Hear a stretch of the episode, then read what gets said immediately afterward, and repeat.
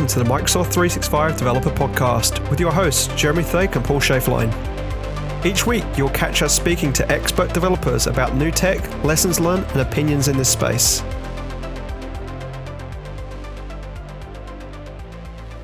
So, this week on the podcast, I have Josh Carlisle. Welcome, Josh. Hi, how's it going? It's going great. It's, uh, thanks for taking time to come on the show this week. You and I have met a long, long time ago, as seems to be a, a recurring theme with everybody I know these days. It's been a while. So, uh, for but sure. for those who haven't heard of who you are, why don't you give us a quick intro of who you are, what you do? Sure. Uh, so my name is Josh Carlisle. Uh, I'm actually based out of Raleigh, North Carolina. So I've been in this industry now for oh god, I'm starting to feel a little old. About 20 years. Uh, so uh, back in the uh, started out in the back in the original dot com days, you know VB5 com, some MTS stuff. Uh, kind of embarrassing to admit how far back that goes.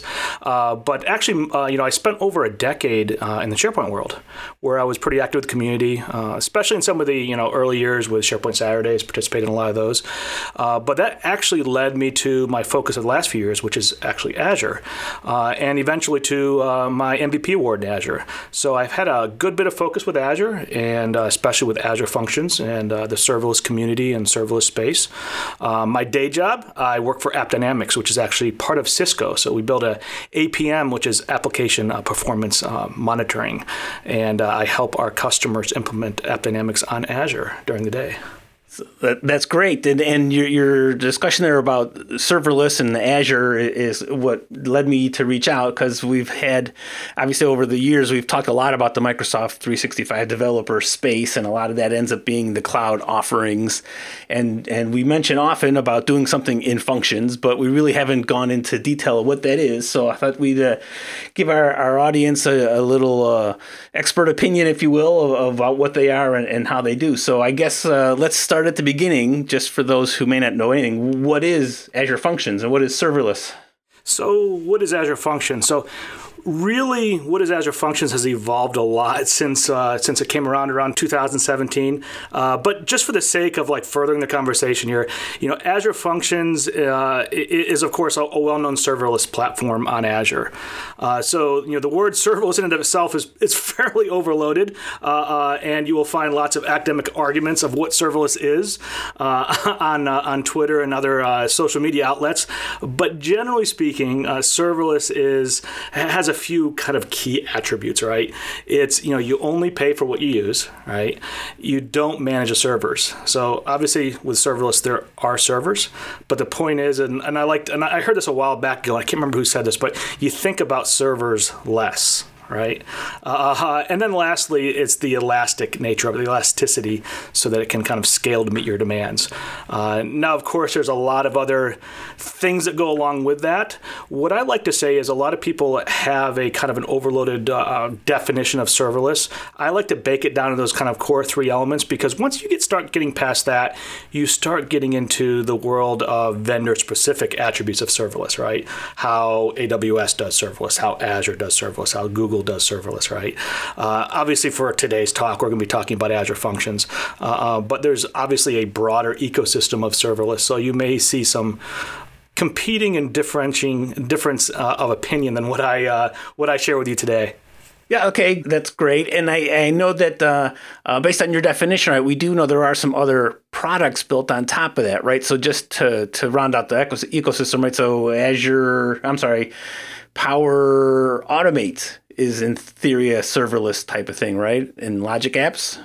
Yeah, so that's I like to call it like the serverless spectrum, right? So there are things that are, are have serverless attributes, and there are things that have some serverless attributes and maybe not. Uh, there are definitely some different other categories of serverless platforms on Azure. Uh, common one is Logic Apps, which is uh, for all you Flow fans out there. Uh, that's actually the platform that Flow sits on, right? Uh, uh, that's a declarative platform for serverless. You're not necessarily writing code, but it definitely has a lot of your serverless attributes. It'll scale to meet your needs. You only pay for what you use, and you're obviously not managing servers. Uh, Azure Automation is a big one. Uh, I am almost positive. Uh, I think Azure Automation is being deprecated these days. Uh, so that is going the way the dodo. It's going to still be around for a while, I think, but there's definitely some some uh, automation and some of your Azure Batch is another kind of common uh, piece where you're just kind of running pieces of code. Uh, uh, but once again, it kind of falls into that serverless spectrum where there's some serverless attributes, but you're still playing maybe around with a little bit of servers, or you're still paying a little bit more for when you're not using it and things like that. Okay, and, and so why would I want to consider using serverless capabilities instead of a, a server myself? Sure. So I think at the end of the day, it's really about removing distractions, right? And letting you really focus on what's important. Uh, you know, your code and, and the business problem you're so- trying to solve. You know, when you're focusing on the code and not the infrastructure, uh, uh, you know, and you get and you also get some benefits along the way, like you know, great scaling cost benefits.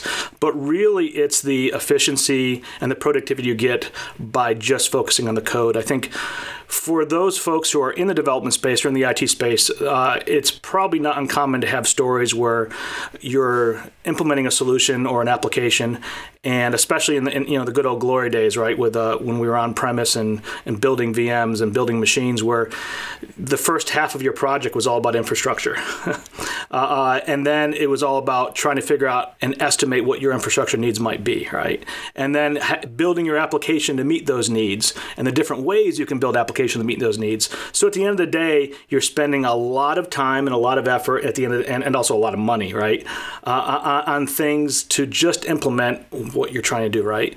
Uh, and and that's where you get the advantage of serverless, and that's actually how I really entered the serverless space. So, as I mentioned, I, I am coming from the SharePoint world originally, right? So I spent over a decade at SharePoint on premise on the developer side, and I was there at the beginning of the journey when folks were starting to implement BPOS in the early days of Office 365, right? And um, during those implementations, people were moving to Office 365, but they still needed things like APIs, right? For little uh, for, for for UI elements, they still needed what timer jobs did for them historically, right? And and those became a really really good match for especially for the early days of Azure Functions, where I could write something and schedule it in an Azure function, and it would run on a scheduled basis just like a timer job. If I had and I was building a, a web part, right, and that web part needed to access to an API, in the past I may have deployed that on prem, uh, but now I deploy that through an Azure function, and the the the among the many advantages of it, what was attractive to me at the time is, you know, a lot of these projects. Uh, we didn't want to spin up VMs. We didn't want to spin up servers. We had a business need. We had to do something. We had to get something done.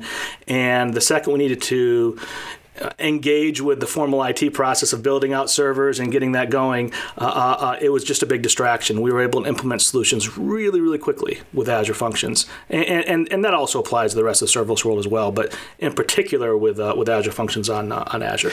Okay, okay, so I get that if I need to run some some code that maybe doesn't work in the browser the that functions can and solve that. And then the the big concern I always always have to take a, moment to think about is I could I could have a web application or I could have uh, functions. So I, am guessing there's some overlap there, right? Is there a, is this a typical it depends answer as to why you would pick one or the other? the answer is yes to both. So it depends, and there is overlap. Uh, so the one uh, the one aspect of Azure Functions that you'll have to get used to with right away is that it is a framework, right? Uh, so Azure Functions, uh, ironically, is both a framework and a service. Uh, so the framework itself, the Azure Functions runtime, is actually open source, uh, and and then the service it deploys on is also called Azure Functions, which is which is actually part of the a little bit of the evolving nature of Azure Functions. So because you can actually deploy Azure Functions outside Azure. You can deploy it to Kubernetes, you can deploy it on premise.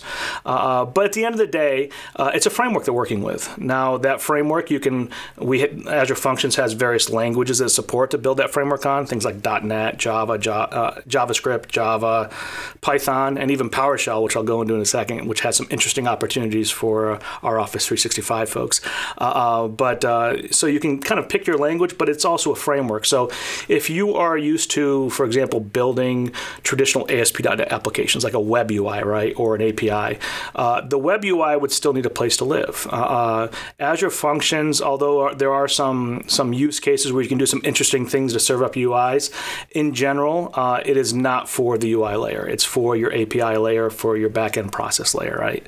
That's the first thing is is that you will you can't really take an existing ASP.NET application, which is a common request. Hey, I have this web API I built in ASP.NET, and I just want to run it in Azure Functions. You're not going to be able to do that. Now you're going to be able to reuse a good bit of the code, right? Uh, but to take advantage of Azure Functions, you're going to have to adopt that Azure Functions framework, right? Uh, but there definitely are some distinct advantages, right? So if you're not in the Azure Functions world and you are uh, deploying traditional web applications, you're not going to get those other benefits. For example, you're going to essentially pay to keep the lights on, right? So if you have a an application that isn't used very often or an API that isn't used very often, uh, regardless of how much it's used, uh, you're going to pay for that, right? Just to keep the lights on. And and the the opposite is true. If if your application is very popular, right, and you don't have capacity, you're going to be able to have to handle that. So there's definitely some good things that you get along with just a little bit of what we'll call technical debt, I would call it.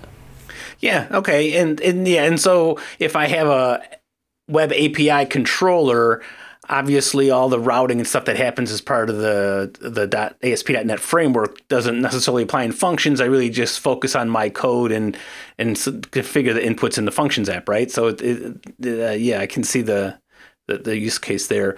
Now, um, you mentioned the thing that the next thing that caught my attention there was you said, you know, if it's really popular, it scales, right? So, how, how does functions help me deal with this haphazard nature of maybe it's not too popular or maybe it's crazy busy for some reason?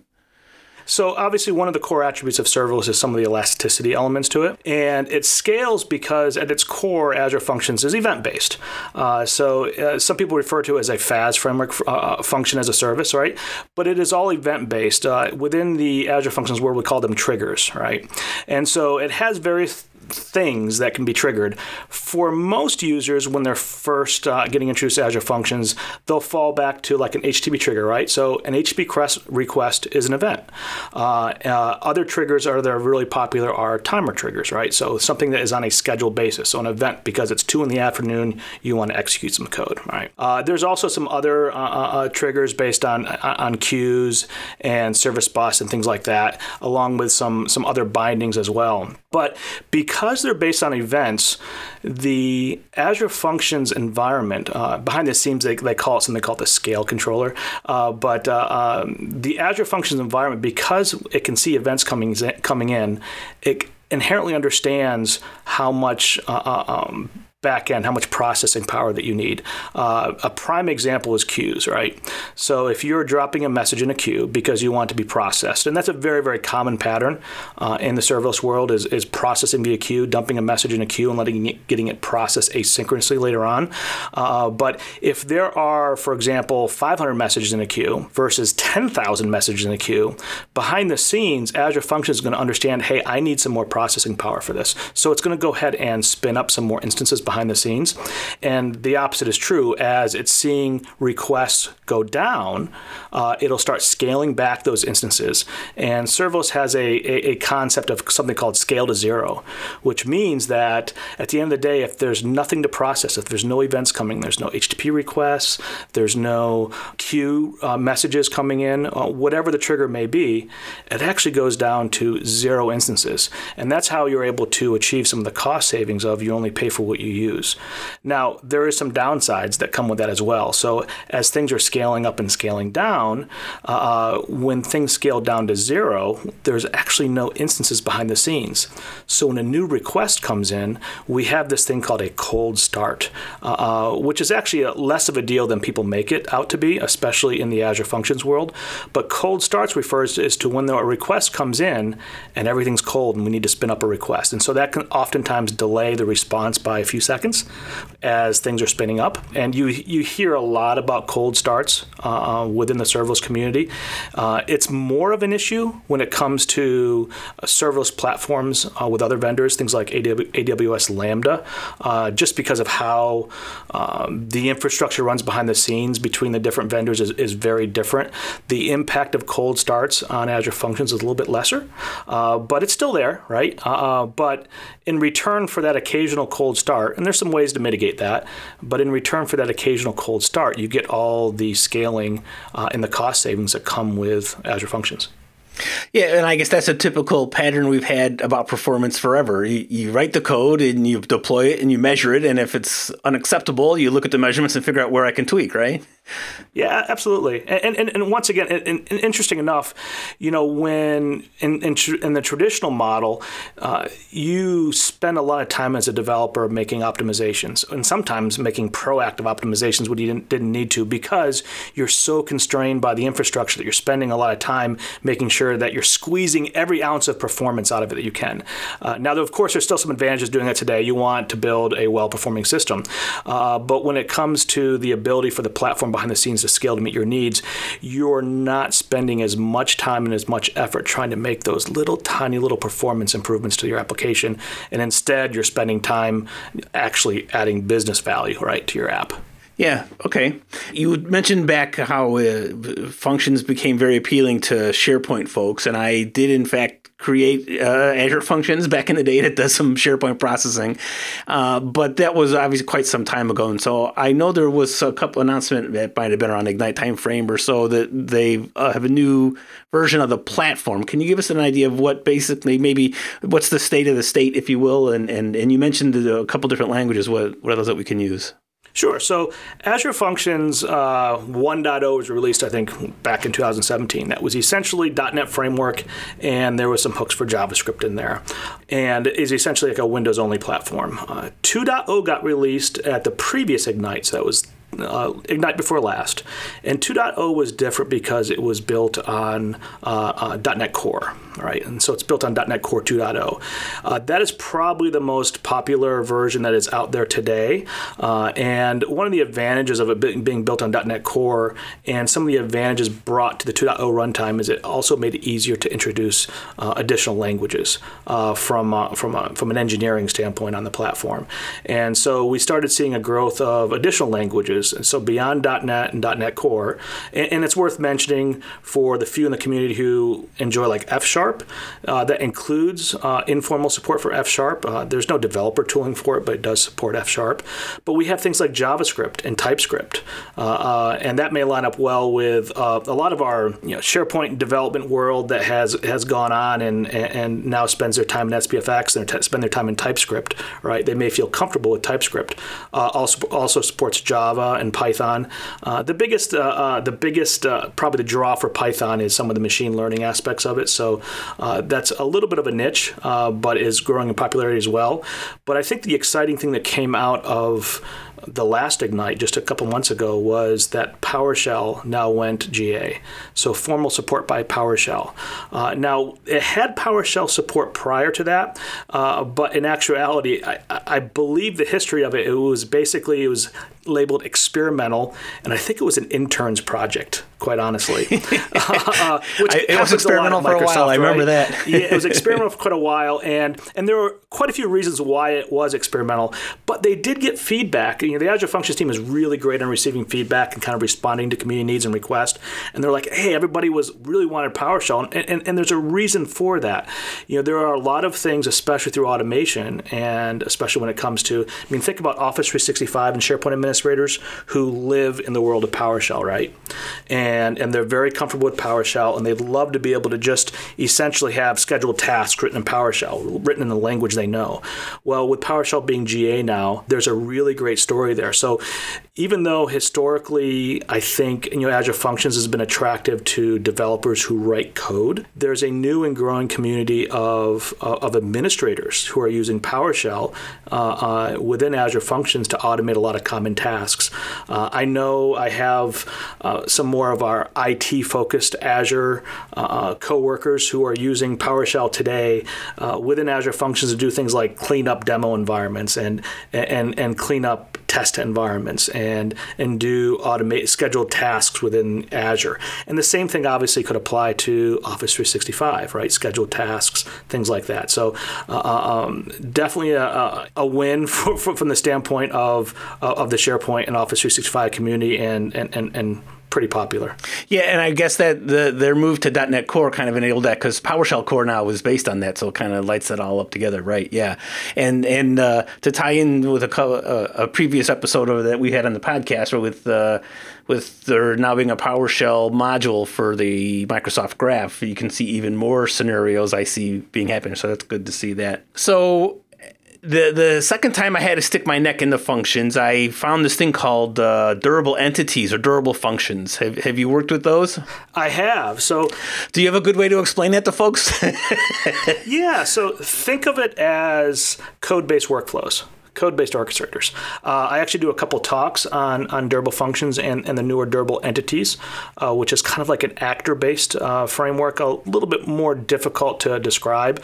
Uh, but durable durable functions themselves, uh, and this is this is I'll go back to my initial statement that there are there are uh, some folks who prescribe certain attributes of serverless, and one of the common attributes of that people subscribe to serverless is that it's stateless, meaning that there is no state in between requests. Uh, uh, and that's for very specific reasons, and, and mostly because of the platforms that serverless ride on. But that doesn't mean that they actually have to be stateless. It's just a limit. It's just an historic limitation of most serverless platforms. So one of the one of the uh, interesting things that the Azure Functions team saw was that wouldn't it be great if we could? Uh, uh, we saw a com- they saw a common pattern which is really really popular within Azure Functions where you're chaining functions together. Uh, so one of the limitations that is is currently within, I shouldn't say it's a current limitation, but a, a common limitation, I should say, and I'll, I'll, I'll, quantify that in a second. But a common limitation is execution times uh, that you traditionally have with the standard consumption plan that we have with Azure Functions. And that means that things can't execute for more than five minutes. Uh, there's a little setting there, and you can pop it up at 10 minutes, but 10 minutes is the max. Anything runs for more than 10 minutes, it dies. Yeah, and so that's actually the scenario that, that I ran into where I needed to, I was querying all the users in a tenant, and so you get, I don't know, 100 at a time or whatever the limit is, and then you get a, a, a URL says here's the next page, so call the next page, and it wouldn't finish in time, so I was stuck, right? So yeah, that's that's a very common constraint people run into, and so how how does this help us fix it?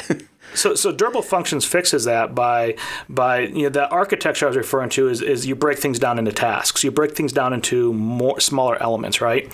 But then you also all you all of a sudden you're introduced with the complexity of coordinating those elements. So in your exact use case, let's say you're processing hundreds of users, right? Let's say you have 500 users, and you're looping through all those users, and under normal uh, under normal process, it's it's going to last. It's going to take longer than five minutes. So Azure Functions kills the process, and, and you're out of luck. So what do you do? You break those down into different pieces. You say, okay, I'm going to process these ten, these ten, and these ten. Well, then you have to manage what happens when when they're all done. You have to keep track of that. You have to coordinate it, and you have to orchestrate it, right? Uh, because now you have all these moving bits, and you have to figure out what's happening. Well, that sounds a lot like a workflow, doesn't it? Right? You're doing all these activities, and you're and you're trying to coordinate it, and that's where durable function comes into play. It takes some of those common common use cases, things like what they call fan out, which is super common, which is more what I'm referring to, where you have a lot, a lot of tasks and you send them all out, say, go do all these at once and use all the powers of serverless, spin up as many instances you need, process these, and let me know when you're done. Or even more complex, I have these 10,000 things to process, but I need them done in some sort of order, or I need them batched in some sort of order. And durable functions is a way of, of implementing those workflows in code, but without breaking the tenets of serverless. And behind behind the scenes, it's still doing all the things that you would have done in days past with putting things in a queue and keeping track of what things are in a queue. Uh, but all of that is taken care of for you automatically by durable functions. Behind the scenes, it's still it's using some storage mechanisms, it's using some queues. So it's once again, it's not breaking the, the, the quote unquote tenets of serverless, and you're able to get past some of the traditional timeouts and resource limitations of serverless. Uh, but you can do it in a very very friendly way uh, and do that through code. Uh, and so durable functions once it, that's is actually one of those interesting projects that I believe that was either an internal hackathon or once again a uh, a pet project of somebody's. Right? It had such uh, popularity to it that they formally it formally became part of Azure Functions, and now we're, I think, as of the latest Ignite, I think we're in Durable Functions 2.0, which also includes durable entities, which is kind of related to durable functions, uh, and it's and it's it's relying on that same special infrastructure behind the scenes. Uh, but durable entities is just a, a, another way of maintaining state, right? It's another way of saying, hey, I have a, for example, a customer, and that customer has a uh, shopping cart and I want to increase what's in that shopping cart, right? And I, it allows me to work with data. It allows me to work with data and state to the concept of an entity, right? And behind the scenes, that's all the all the details of that are abstracted away for me. But once again, we're going back and we're doing stateful things in Azure Functions in serverless, uh, uh, uh but in an easy way.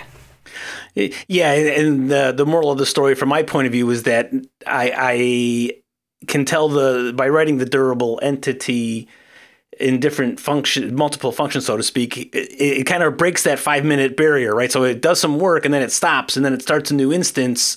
So you don't have that five minute time constraint. So it actually is pretty helpful. So that's re- really pretty slick stuff. Absolutely. Now um you know so we talked before uh, a bit about about uh, t- triggers or, or events, right? But um, last I looked, there was uh, some, even some social media things in there. So, what's the state of the world on different triggers? Do, do I have to write my own, or do things come along for free, or or how, how widespread do you see it? from a conceptual standpoint, Azure Functions have have two ways of interacting with events and data, and that's triggers and bindings. Uh, triggers are essentially what Azure decides to give us. Uh, so we're we are fully dependent on on um, on Azure and the Azure Functions team to, to, implement triggers for us. Now, the common ones are all covered, and, and, and, there are ways to work around areas where you want to be triggered by something that maybe the Azure Functions team hadn't thought of, or maybe it's something unique to you. Uh, but essentially, it's a trigger. It's, it's the piece that kicks off the execution of your code. Now, the interesting part is what you're referring to with some of our bindings are bindings are just essentially a shortcut, a simplified way of doing some common repetitive tasks uh, within Azure Functions. And they're essentially saving you sometimes a dozen, sometimes dozens, sometimes hundreds of lines of code. Uh, some of the common bindings are things that working with storage and working with queues and working with blobs. Uh, and there are a lot of out of the box bindings. And there are also some community bindings that allow you to do really interesting things like, uh, uh like working with Twitter, right? Or working with Graph. Graph has some bindings as well, so uh, working with entities in Graph. Uh, so there are a lot of bindings out there, uh, uh and many of them are supported and developed by the Azure Functions team, and some of them are actually uh, done by the community itself. Uh, but once again, those are they're, they're kind of a, a, a shortcut way and builds on the overall theme of productivity, right, within Azure Functions, concentrating your code, making your code simpler, concentrating things that actually bring business value. There isn't a lot of business value in writing writing the same 30 lines of code if you're interacting with a queue every single time. Just use the binding, uh, and it'll take care of a lot of those those details for you. Uh, but once again, now the interesting thing is we mentioned a little bit about logic apps, right, and flow. And, and even though you might think that is a one of those either or kind of conversations. There are a lot of actually use cases, a lot of scenarios where they work really well together. You mentioned Twitter.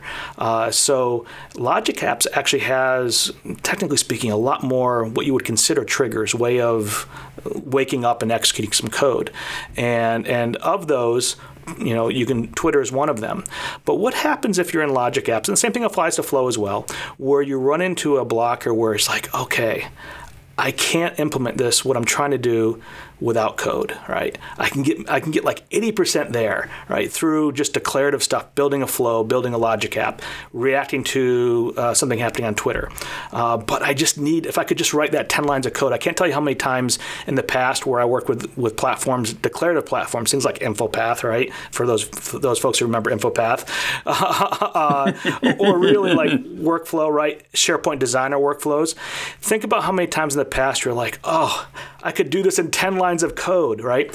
Well, with the integration between Logic Apps Flow and Azure Functions, that can actually become a reality. You can get all the productivity out of that declarative workflow and be where maybe where you're comfortable at or where something something somebody else developed.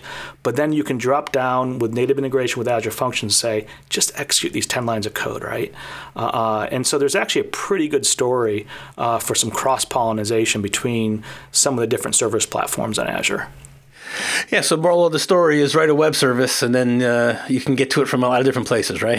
yeah, absolutely. Well, you know, and, and once again, that, that, goes back to my, my early days, right? My, my, origin story, as they say, uh, on the serverless side is writing those APIs. I can't tell you how many APIs I wrote in SharePoint land where I was talking to some SAP database or some backend database because I wanted to surface it through a web part, and I just needed a simple place where I could quickly deploy an API uh, uh, and make use of it somewhere in my app, or quickly write a few lines of code that automate something.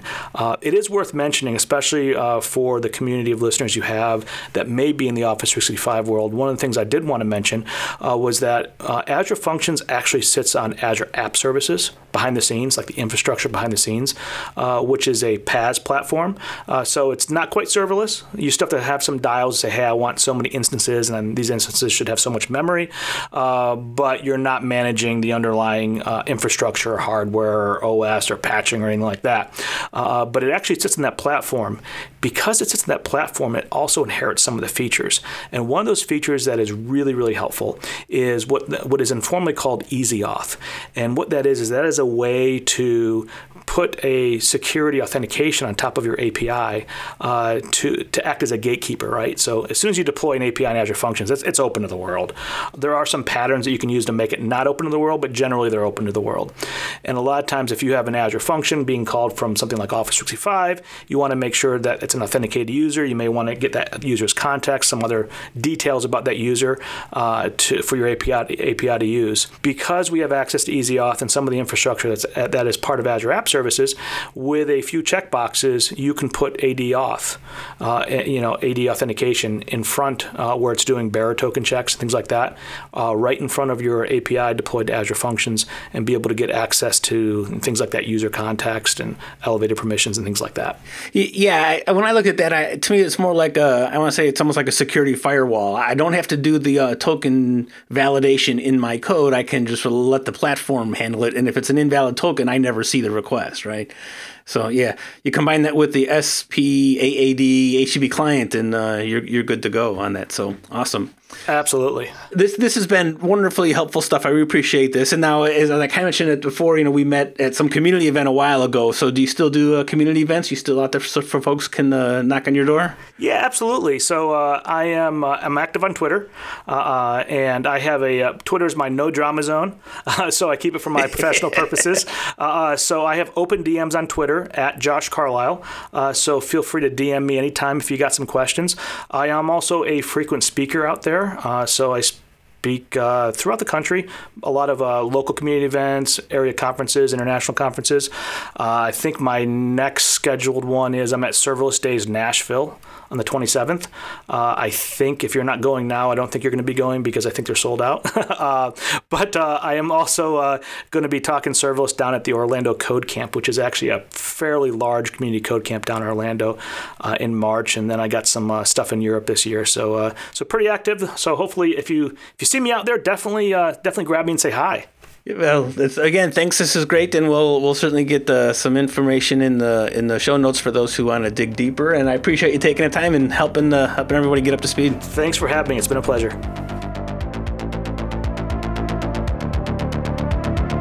Thanks for listening to the Microsoft 365 Developer Podcast.